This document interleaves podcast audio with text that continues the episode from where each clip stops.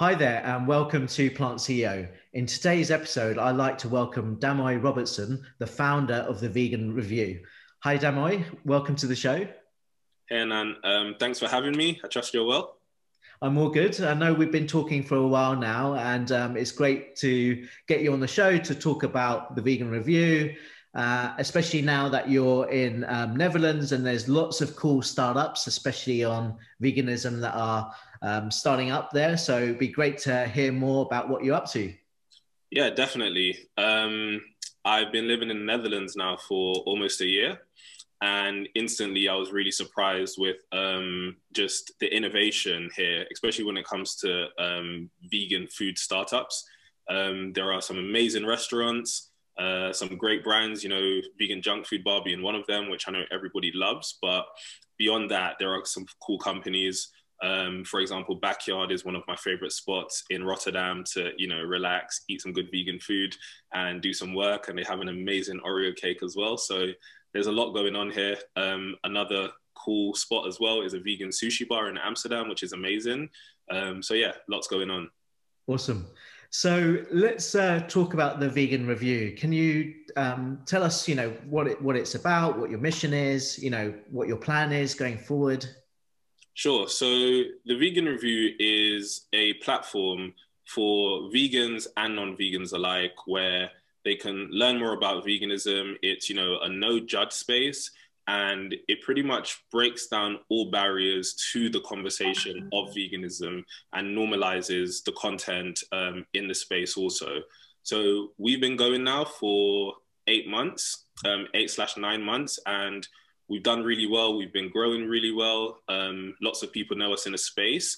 And one of the biggest compliments that, you know, we've been getting is that our content just uh, does just that. So it's, it's the plan to sort of accelerate that and grow that as quickly as possible. Yeah. So um, tell me about some of the stats that you've experienced since, since starting. Sure. So very interesting, actually. Um, launching a publishing platform, um, sort of in the beginning, you're kind of just publishing content for yourself, really. um, yeah. So, you know, you go on and there might be one person on the website and you're like, oh, this is great. Um, so you look at it and in your first sort of few weeks, you might have, you know, ten visitors per day, twenty visitors per day. And that's pretty much what it was um, at the sort of launch day in February. Um, Sort of around five, six months later, we started having content break into the, you know, um, the, the thousand views per week, per content mark. Um, per day, we started seeing between five to six hundred unique visitors per day. Um, and now we're up to the mark of around um, twelve hundred to fourteen hundred unique visitors per day. Um, last month, we had a great month. We had thirty-six thousand unique visitors um, and over one hundred ten unique page views. So we're growing in the right direction for sure. Um, I guess you're also going to probably see a big spike um, in potentially January where, where people obviously coming out of uh, Christmas and, and New Year's want to look at their diets and, uh, you know, maybe try uh, veganism for a month with the help of uh, Veganuary promoting that, obviously.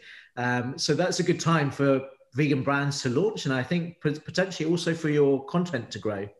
Yeah, exactly. Um, one of the key drivers about The Vegan Review is we're a space where um, new vegans can learn a lot about veganism. Um, so we've worked with some really cool startups. Um, we're telling people's stories. So, you know, not just the brand, but we're telling stories about why people have launched brands.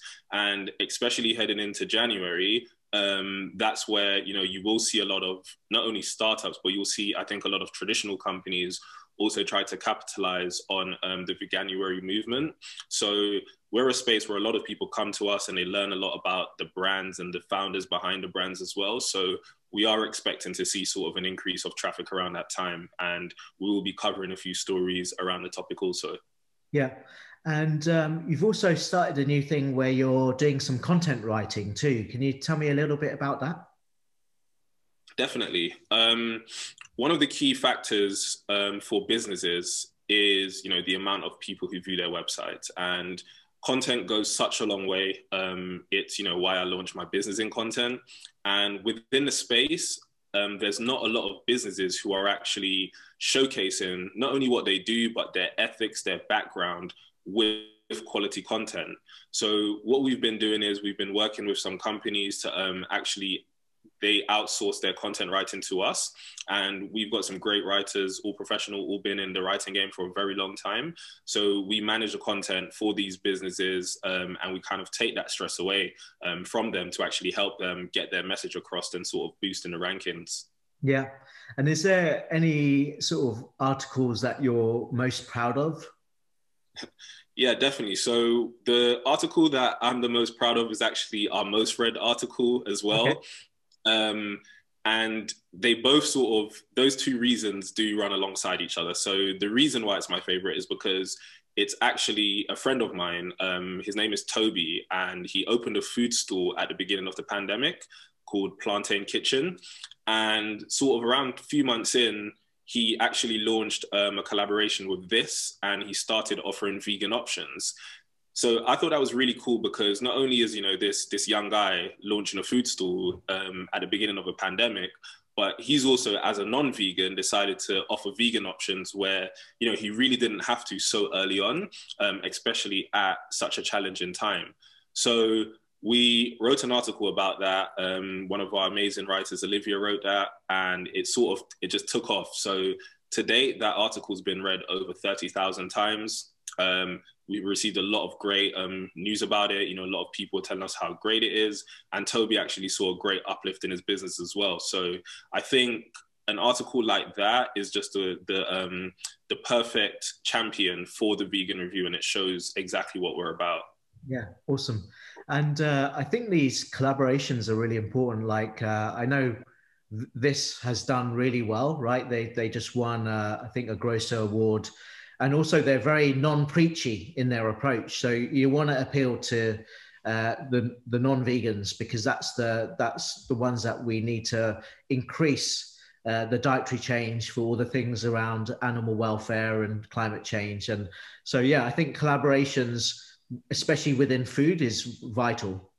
Exactly. I, I agree with you. And um, a big part of the sort of eth ethos and the messaging that we focus on as well is to not be preachy. Um, you know, vegans, I like to say that we've got it figured out, but, you know, I don't, and I know a lot of vegans haven't got it figured out, but I would say at least we're on the road to, you know, to, to solving some of these key issues.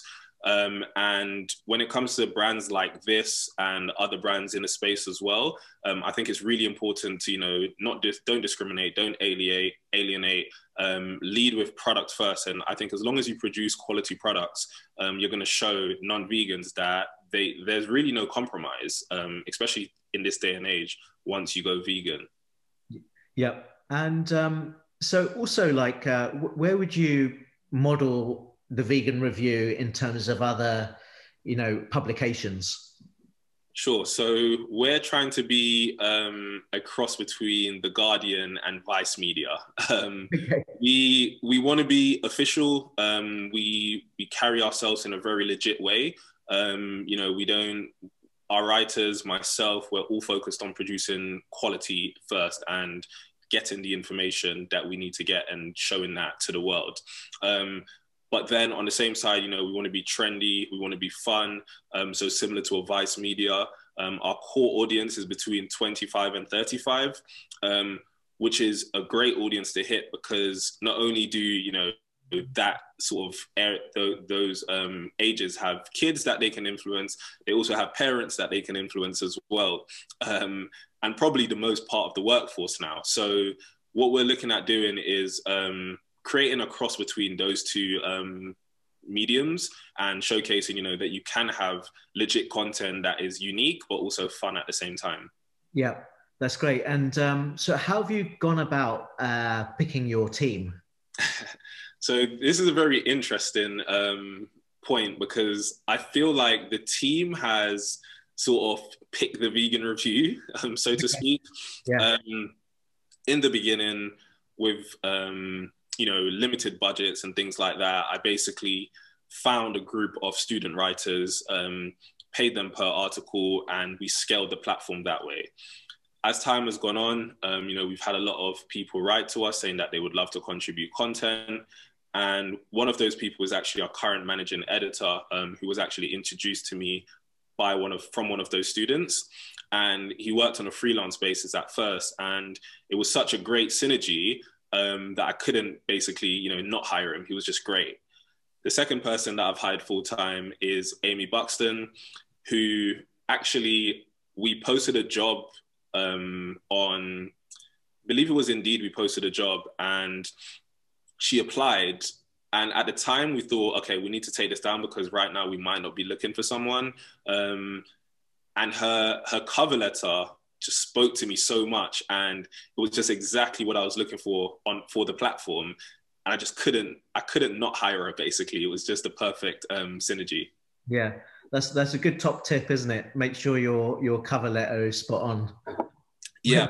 I think one of the biggest things that I've realized, I mean, I've applied for jobs before and not really taken the time on my cover letter, and sitting on the other end now as, you know, an employer, I would say that's probably the number one thing um, for anyone, you know, showcase not only your skills, but showcase, you know, why um, the job might be right for you in that cover letter. Because in Amy's, for example, it couldn't have been, I couldn't have written anything better myself.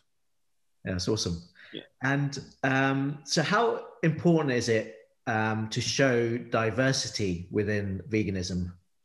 So this is, you know, a subject that's very close to my heart. Um, myself being a, um, a Black founder um, within the space, I think it's very interesting because veganism and the vegan market, when it comes to the business side of it, I still see uh, that, you know, Black people, Asian people, Um, are quite underrepresented um, when it comes to um, being, you know, founders, when it comes to raising investments. So to me, it's very important to showcase those stories, but not in a way that, you know, it's Black History Month, let's put together a list of Black founders. It's important that it's just a part of our channel on a whole. And I think as a founder, that's one of my number one missions, to showcase that these businesses are diverse. It's not just a restaurant, um, you know, there are Black founders who are launching products and everything like that. So I think it's really important to push that message through and to normalize um, that, you know, minorities are actually a majority in the space. Um, there's articles showing that, you know, Black vegans are driving the movement in the U S A, but there's not, I don't see a lot of investments going to any sort of products um, that are founded by Black vegans. So I think it's really important to push that message forward. Yeah, totally. Um, so um, I, I made an investment, uh, it's not, not so public yet, but uh, with a company called Eat Virgin uh, in the U S. And um, uh, she's um, Indian and, uh, uh, mixed, and, and he's also Dutch and Black. They both combined. So like getting investment for them was actually quite hard. Um, but yeah, I, I love the branding that they've done. Uh, they've, they've created uh, uh, a, a super cookie, a protein-based super cookie, and they're going into the frozen food market. And Noda made an introduction to you. So I think they're, they, you know, these, they, as well as, um, you know, catering for a growing audience, they also need the investment, right? This is the key thing. We need to be investing these sort of innovations and, and these sort of companies that are addressing a market that hasn't been addressed so clearly before. Definitely, definitely. And I think the key thing is um, there's almost a disconnect between culture and business. Um, and what I mean by that is, you know, growing up in a Black community or a, um, an ethnic minority community, culturally, there's a lot of differences. And having a lot of investors who are from different cultures, sometimes it clashes a bit. Um, and the investors might not understand the business founders, and the business founders might not feel comfortable with the investors. So I think, you know, especially within the vegan space, we all have Um, veganism as a common denominator. So I think that can serve to break down barriers. And I urge, you know, not only investors, but business founders to actually challenge themselves and have more conversations with each other, um, you know, before and after investment, either way, to actually see um, ways that they can work together and see how to, you know, see what's new, what's coming up, and how to break those barriers down. Yep. So uh, let's talk a little bit. T- take me back um, and, and give me the story of your background. Sure. Um, so I was born in Jamaica. Um, I grew up there until I was about ten years old. Um, at that point, I moved to the U K to live with my mum. Um, grew up playing basketball all of my life. Um, could, would be the only thing that I pretty much did from the age of sort of twelve to twenty-five, I would say. Yeah. Um, going through that journey, um, I with basketball in the U K, it's not well funded, so you have to you have to jump around a lot, and you have to sort of go where the money is. So, you know, when it came to universities, I received a scholarship to, to play in Northumbria. So I received my degree in Newcastle, um, played for teams all over the country. And it got to the point where at the age of twenty-five, um, I had to make sort of a key decision, um, you know, to see where my life was really heading. Is it business? Is it basketball? Financially, also for my family growing up, how can I support them and stuff like that? So at that point, um, I decided to stopped playing basketball, and I applied for a job at a large corporate and actually started working for Coca-Cola. Um, so I worked there for a year and quickly realized that it wasn't for me. Um, not only because things are very slow in a large organization, but you are just a number. And I didn't feel, you know, any, um, I didn't feel any desire to get out of bed to, um, make lot make money for an organization that really, you know, didn't really care about me. Um, so I decided to make a switch, and I actually started working for um, a startup in the big data area called Realize. And quickly it became evident to me that, you know, startups need a lot of work. Um, and with my background, I think basketball provided a lot of problem solving skills, and actually started um, advising startups on the side. About three months in, um, I had enough clients to actually launch my own business. So I launched my marketing agency on the back of that. And I ran my marketing agency for four and a half years before launching The Vegan Review. Yeah. And do you, do you still play uh, basketball today? No, not, not um, recreationally sometimes, but not very often. Yeah. I wish I could play more. Um, and it's something that I did want to get back to. And then the pandemic hit. Yeah, I know we, we have a common friend who used to play with you, and uh, yeah, used to enjoy those times. So yeah, yeah, yeah. It was, um, you know, that was probably, I say, you know, one of the the best experiences of my life, and it taught me more than anything. You know, a lot of discipline, a lot of hard work. So there's, um, I don't know if you saw uh, The Last Dance, uh, you know, the the, the yeah. one about Michael Jordan, but I was just thinking that there there is basketball players that are vegan, like uh, John Salley, for example, who's also played for the Chicago Bulls. Um, and I think that's quite important that we get, you know, athletes being represented um, uh, to showcase veganism. Definitely. Um, there are a few current um, athletes who are also in the N B A who are vegan. Um, I know Kyrie Irving and DeAndre Jordan, who are actually brand ambassadors for Beyond Meat as well. Yeah. Um, so I've seen them plastered over their websites. Yeah. Uh, for me, it's very cool because amongst my friends, when you speak about veganism, you know, it, the first thing is, first of all, you know, where's your protein coming from? Um, are you going to have enough energy? And it's also something that I was very guilty of. Um, I have a friend who's a professional basketball player in the U K, and three years ago or so, he went vegan. Right. And this was before I actually started diving into veganism. And I remember after every bad game, I would say, hey, it's because you're vegan. So, you know, this is something that I was guilty of, but it wasn't, it was more so to make fun um, and, you know, a very uneducated comment. But it's, I had to go back to him and apologize once I turned vegan. Oh, wow. Yeah. Show him how, how wrong I was, you know, it's, it's, it's something that, you know, people don't think about. And I remember at one point he, um, he got injured, and his coach was, his coach said to him, you know, you need to go back to your diet because this is the reason why.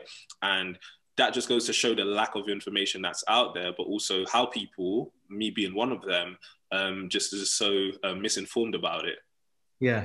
And there is, uh, obviously there's, there's more and more um, stuff coming out. Game Changers obviously highlighted uh, the um, American football team in the U S, uh, the Tennessee Titans, I think it was. um, where pr practically most of them are vegan now, but and they saw the differences, especially to do with recovery time. Did you see any differences? I'm not sure if you were playing sort of professionally kind of then uh, when you were doing at the university days, but did you see any differences to your own health from switching? Yeah. Um, my vegan journey started um, around two and a half years ago um, when I took a trip to Thailand. Okay. And after launching my business, working from home a lot, I became, I, I needed midday naps um, religiously. So I used yeah. to block out twelve to one to take a nap. Um, and I went to Thailand for around a month and a half, and that completely went away. And when I got back, it, it was back instantly. And I realized that the biggest thing, apart from obviously the weather, was um, my diet. The Thai diet, you can have, you know, there's a lot of fruits, um, a lot of fresh foods, and actually it's not very meat heavy. Mm. So at that point, I cut out um, red meat, and then I started seeing a difference straight away. The key thing that I was really waiting on was to see if there would be a big difference with my training. Um, so recently I've gotten back into the gym, and I can say wholeheartedly that there is a massive difference when it comes to how you feel, the way you recover. And I know a lot of people say that, but I would really encourage people to just try it for themselves, because I can go five days training straight um, at the same intensity that I did before, even at, you know, even being older, and it just feels completely different. Um, I recover a lot quicker. I don't feel as heavy. I don't feel as like tied down. So I'll definitely encourage people to try it out, but there is a huge difference. Yeah, that's awesome. Um, so also thinking back uh, to Jamaica, um, you know, w within the culture, um, a lot of people are vegan, especially the, the Rastafarian community. Um, it would be great if you can give some insights on that. Sure. Um, So a key thing within, I go to Jamaica every year, and, you know, there's never a struggle for food. There are some great restaurants, and they're all ran by Rastafarians um, because they have always adapted a diet which is known as I T A L, um, but only sort of eating food that's grown and eating organic, and even going beyond that to say, you know, not using a lot of salt and, and season and things like that. Um, but the food still tastes great. So within Jamaica, I grew up with my father, you know, never eating pork. Um, he never did.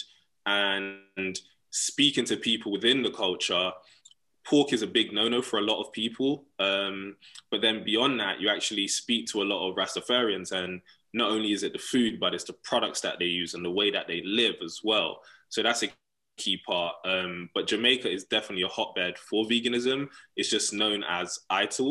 Um, There are some great restaurants all over the island for that. And I also think that that's a key conversation that I would like to drive forward as well, showing places like Jamaica. I know in East Africa a lot, um, there are a lot of cultures who are, you know, their core is veganism. They, they eat grains, a lot of beans, and everything that is grown from the land. So I, I, I would like to see not only that representation in, um, you know, the media, but also within the businesses as well, and the food that's coming out. Because, for example, I know that you've invested in um, Veggie Victory.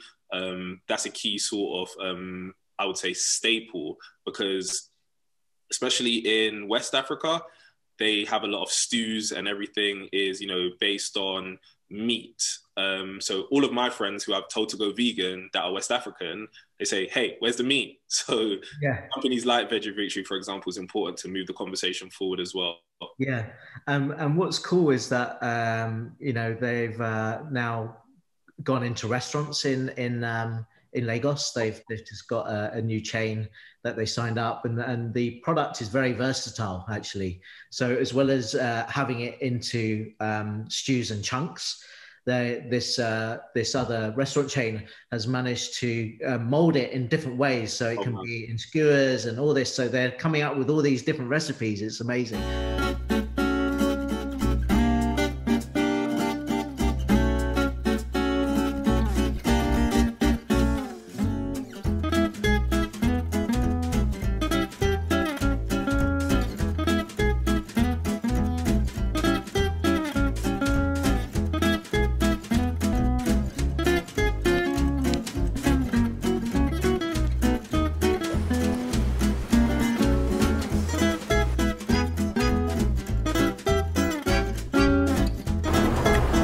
taste like orphans, like shaki. But it's giving me the beef taste. It could be pork, it could be beef. Between um, snails, there's the way snails are, they're kind of soft. Um, I think, is it chicken?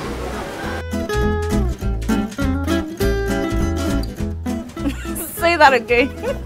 Oh, you're kidding me. I can't believe this. Green Chunks is one hundred percent plant-based meat substitute with zero cholesterol, no fat. If you want to reduce your meat intake, finally you can come by to Newly and have something to eat.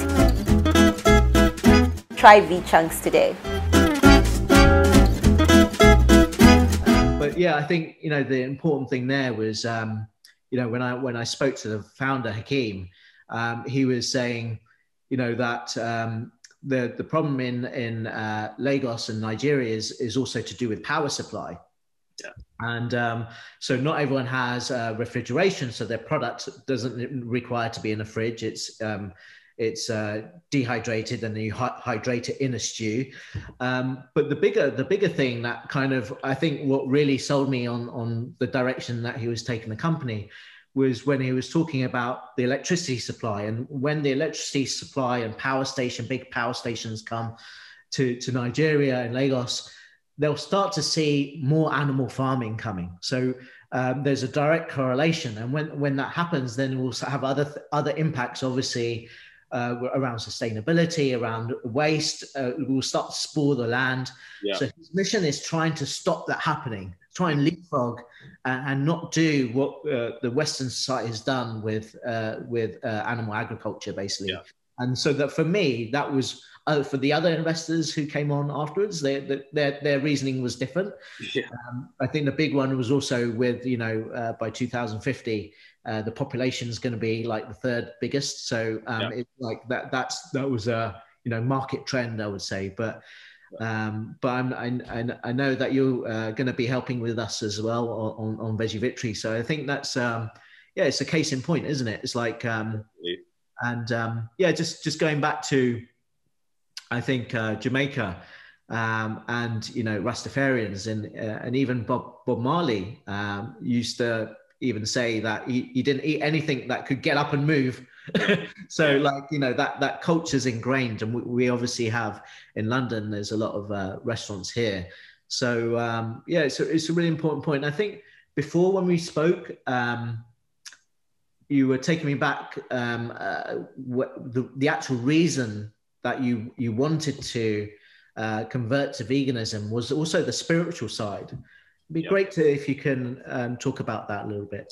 Definitely. Um, one of the points, so exactly what you just mentioned, and it ties in with everything. Um, my girlfriend and I visited a restaurant in Ocho Rios um, last year, and there was a huge sign on the door that says, you can't eat anything that's dead to feel alive. Um, and that ties in with, you know, why I went vegan in the first place, because my favorite book of all time is, um, it's called The Alchemist.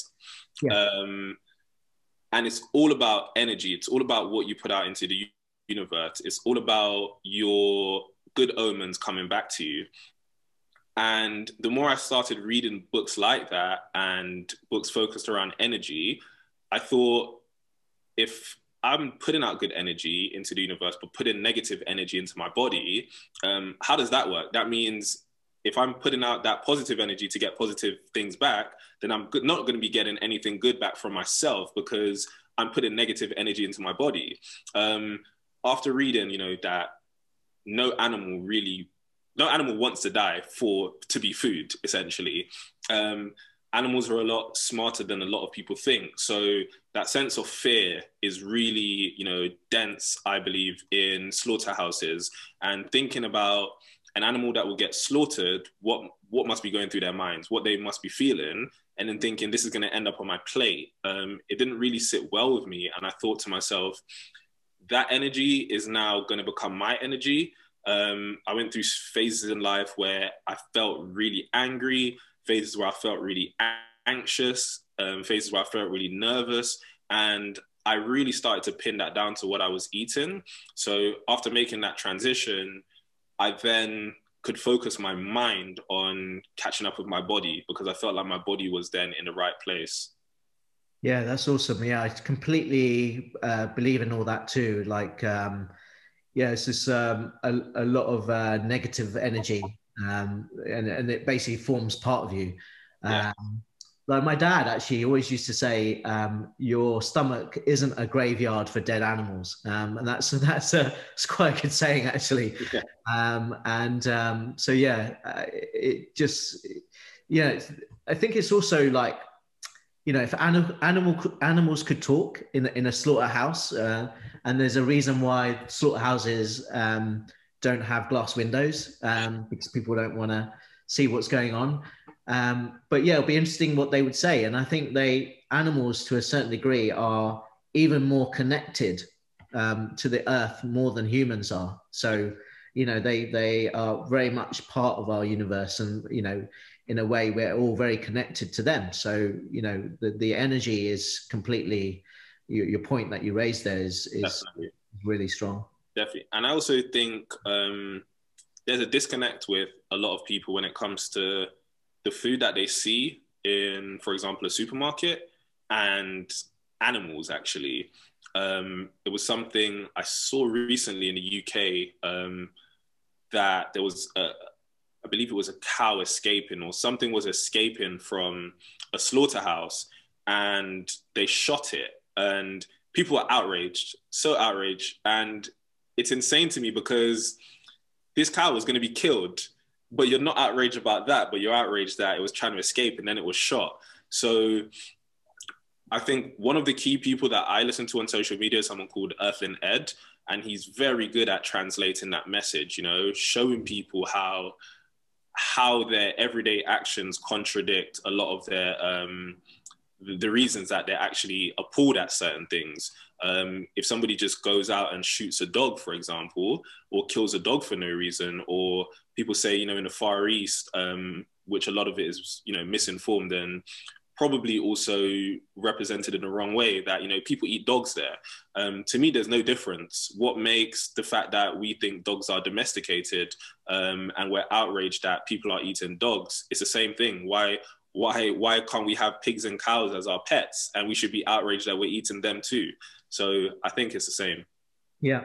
And there is this, like you say, there is this con- disconnect between, um, you know, in general, I don't think people want to harm animals. Most, you know, most most public don't, and I think there is this disconnect because of the way they see animals as pets to what is landing up on their plate and how it got there. And people actually don't want to know so much. But I'm hoping that's going to change, and I hope it's going to change in a good way, especially with the sort of innovations that we're seeing today with the companies that are being formed. Um, how uh, animal agriculture will start to change to be more plant-based or using cell ag to do it. Yes. And all these things, I think, especially with the younger generations, Generation Zs, the millennials, who are, you know, the target audience to make this change, like you say, for your audience, who can influence their their their, their children, but also their parents. And I think that's that's really vital. Definitely. Um, it's it's a super important area. It's a super important point. And I think when we start to normalize these conversations, and I think veganism should not be placed in a bubble. Um, I don't really walk around saying, you know, I'm vegan, um, because to me it's very normal. Just, I don't think people walk around saying, hey, I eat meat. I don't think that's, you know, a part of anyone's first conversation with anyone. But when it does come up, you know, what would you like to eat? Or, for example, I had a friend that I met recently in my building. Um, it's like, oh, let's go out for a drink or let's grab lunch. Say, okay, cool. Yeah, we can go to this restaurant. Say, oh, I've never heard of it. Yeah, it's a vegan restaurant. Um, the food's really good. And to me, that's where it ends. I don't go around shouting, saying, hey, I'm vegan, because it should just be normal. We're not any different. We just have sort of done the research and made a decision that we're not going to harm animals, or we're not going to harm the environment in that way anymore. And I think the more normal it becomes, the more people that will start to adapt that. Yeah, that's awesome. And um, thinking about uh, your girlfriend, um, she also runs, uh, she's an entrepreneur, and she started a company called I Heart Pizza. Um, great to tell us more about that. Sure. Uh, so... my girlfriend, her name is Jamie. Um, She's Dutch, um, half Dutch. She's half um, from Saint Martin as well. When we met, she was in the process of launching her business called I Heart Pizza, as you said, which is the, the first Dutch vegan frozen pizza brand, um, which, you know, is a great staple. So she's basically found all these great ingredients, and she's big on cooking. She loves cooking, um, and put it together in three different pizza flavors. And her aim is to also improve the accessibility of, you know, plant-based foods by recreating one of people's probably favorite foods on the planet, which is pizza. Mm-hmm. Um, so she's got three flavors: spicy veggie, um, pizza di mama, which is made up of spinach and blue cheese, and also a classic margherita um, that she's been working on. And earlier on this year, we launched a direct-to-consumer campaign, which went really, really well. We sold over two thousand pizzas in the first week. Um, and yeah, it's just been great watching that brand grow. Yeah, awesome. And um, the blue cheese, is is that also, is that Via Life, or is it a different uh, brand that you're using for that one? Yeah, so it's also Via Life as well. Okay. Um, she's right. got a really good um, relationship with the guys over there, and right. she's done a really good job of blending some really interesting flavors, and that's actually my favorite. That's my favorite um, pizza that she's got. Yeah, and generally you're using a lot of natural ingredients, and it's um, healthier than the traditional forms of pizza. Yeah, definitely. One of the things that she lives by is, you know, when you look at other brands, even some um, plant-based brands also, the ingredients list is very, very long. Um, but when you look at I Heart Pizza, it's a very short ingredients list. It's very straightforward. Um, she just formulated those flavors in a way that it just tastes great without the, the sort of additives. Yeah. And how's, uh, I know you've been speaking to uh, retailers. Um, how is the market for vegan products in, uh, in the Netherlands? So the Netherlands is amazing. I didn't expect that a country, um, you know, like the Netherlands, being relatively small, um, would be so big when it comes to veganism. Um, Now in sort of the two major supermarkets here, Albert Heijn and Jumbo, um, she's in talks with both of those companies to get stocked. Um, there are, you know, lots of vegan products in sort of vegan alt meats. Um, the, the alt milk aisle is huge, um, yeah. absolutely huge. We've got everything there. Um, and an area that's growing is their frozen section. However, both Um, brands are kind of, both supermarkets are light in the, the frozen pizza section. Um, Albert Heijn right now don't have any frozen pizzas, and Jumbo, I believe, are stocking one or two. Yeah. So yeah, that's awesome. I'm, I'm glad uh, she's doing that. And, uh, you know, obviously that's going to be, it's a huge demand, obviously pizzas, right? The amount of pizzas that get consumed. So it's a, a good area to be tackling. Um, so you're also like, like, Uh, thinking of other things, and uh, one of the things that uh, that you're launching uh, um, is a is a new uh, brand um, around uh, alternative leather products. Uh, so, can you tell us about that? Sure, sure. Um, one of the main issues, I believe, when it comes to veganism, so it always starts with the food, and then you start to look at other things. So, for example, someone like me, I love trainers. Um, huge, huge sneakerhead. And the key issue for me is when I look at the vegan trainer brands, some of them don't fit what I would wear. You know, to me, what's trendy and to me what fits well with the clothes that I like to wear is really, a re it's, a, it's a huge clash.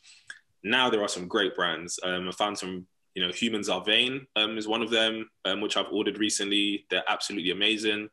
Um, Flamingo's Life is another one. And also you have the traditionals like the Nike and the Adidas also creating um, alternative mm-hmm. products as well. So with um, the brand that I'm launching called Hakua, it's all about creating simple swaps that uh, we really don't need to be leather. So for example, my wallet, um, this is made out of cactus. So this is one, and also my watch band for my Apple Watch is also made out of cactus. So it's all about increasing the accessibility to these products so that people see that really there's no difference. Um, there's no difference with the quality. There's no difference with the finish. It can still look amazing, but an animal doesn't need to be harmed for you to enjoy fashion.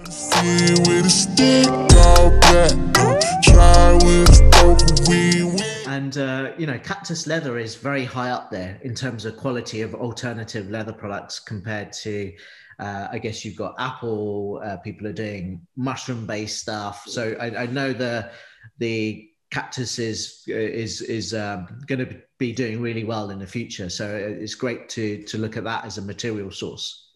Definitely. Um, and there's still a long way to go. I think that's the key area that also brands who are, you know, creating vegan products need to speak on.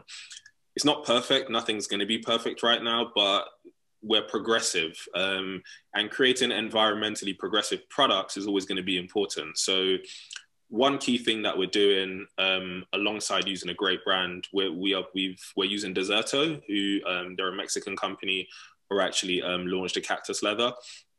We're making sure that all of our packaging, um, you can compost it. So the, the, the bags that we use, the stickers, everything is going to be very minimalistic, and everything you can basically put in your garden, and it's just going to go into the, go into the, to the oh, earth. And yeah. Exactly. I think having those biodegradable products is very important because, again, you know, if you order a t-shirt, you order whatever it is, it's going to come in plastic.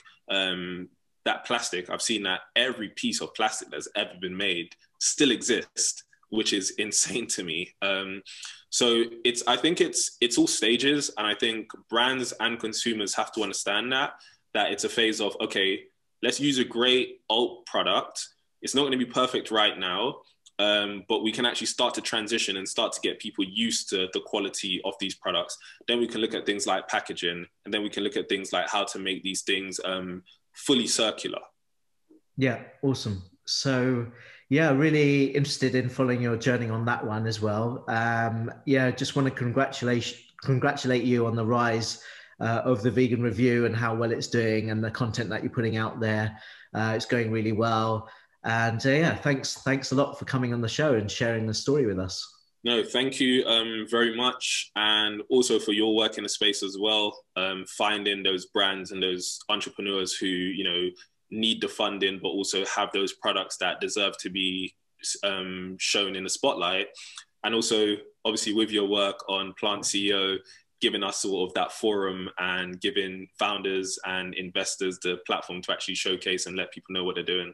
Yeah, thank you so much. Yeah, really, really good to hear as well. Definitely. Great. All the best, and speak to you soon. Definitely. Thanks, Anand. Yes. Take care. Okay. Bye. Bye.